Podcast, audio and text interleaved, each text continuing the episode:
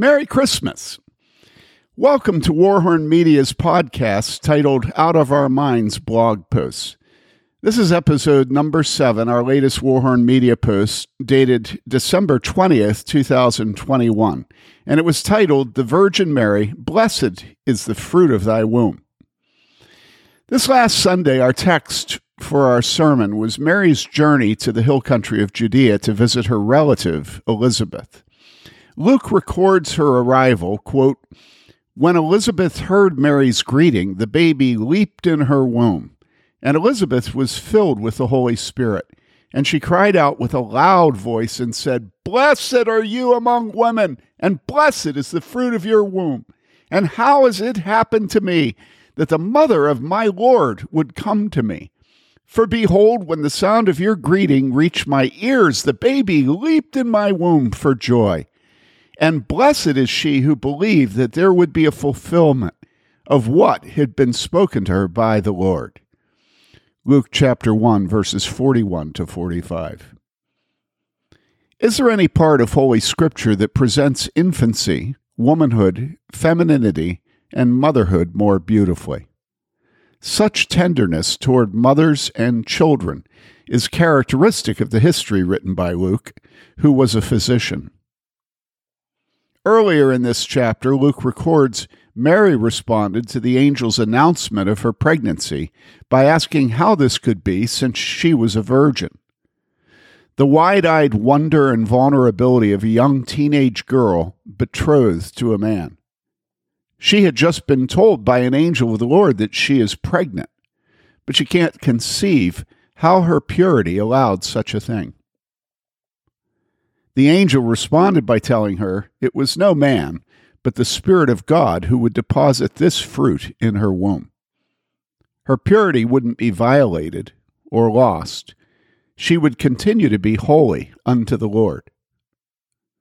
But of course, although personally reassuring, Mary instinctively knew how women and men would view her as her belly swelled.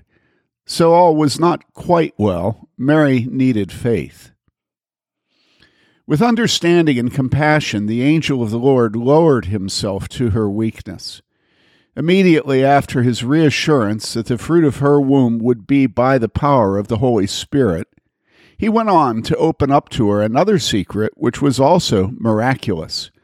Her childless relative, Elizabeth, the angel referred to Elizabeth as, quote, she who is called barren, was also pregnant in her old age both women miraculously pregnant.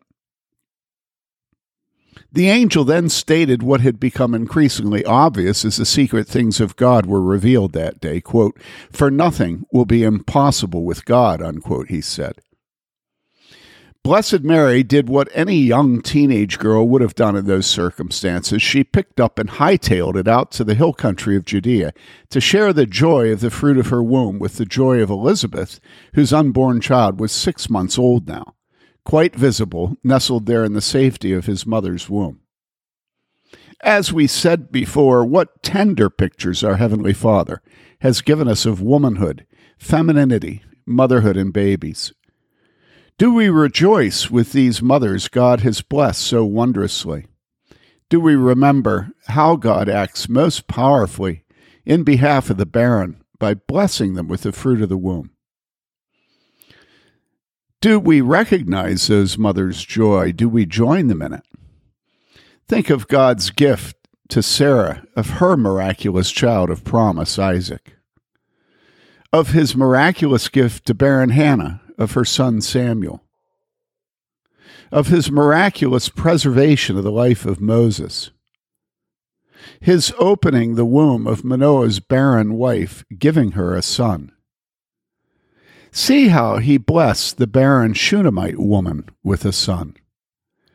See his compassion for Elizabeth, presenting her with John. See his care for the Virgin Mary, placing her Lord in her womb for nine months. Lo, he abhors not the Virgin's womb. Other than our Savior, there is no greater kindness of God to man than the gift of woman. nor is there any greater kindness to woman than the gift of a child, a fruitful womb.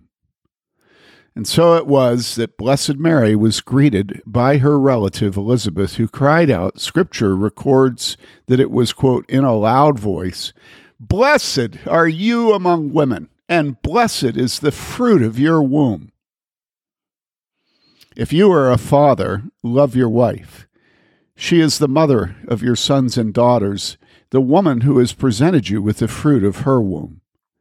Love your heavenly Father, who has blessed you with a wife who is not out to make a name and career for herself, but to give her life to bearing fruit from God, to his glory. This is Tim Bayly, and I thank you for listening. Do us a favor and subscribe to this podcast. Tell your friends they can now subscribe to audio of Warhorn Posts here. This is Christmas Day, and I wish you all a very Merry Christmas. Until our next episode, stay warm, love the lonely and fearful, and give glory to God.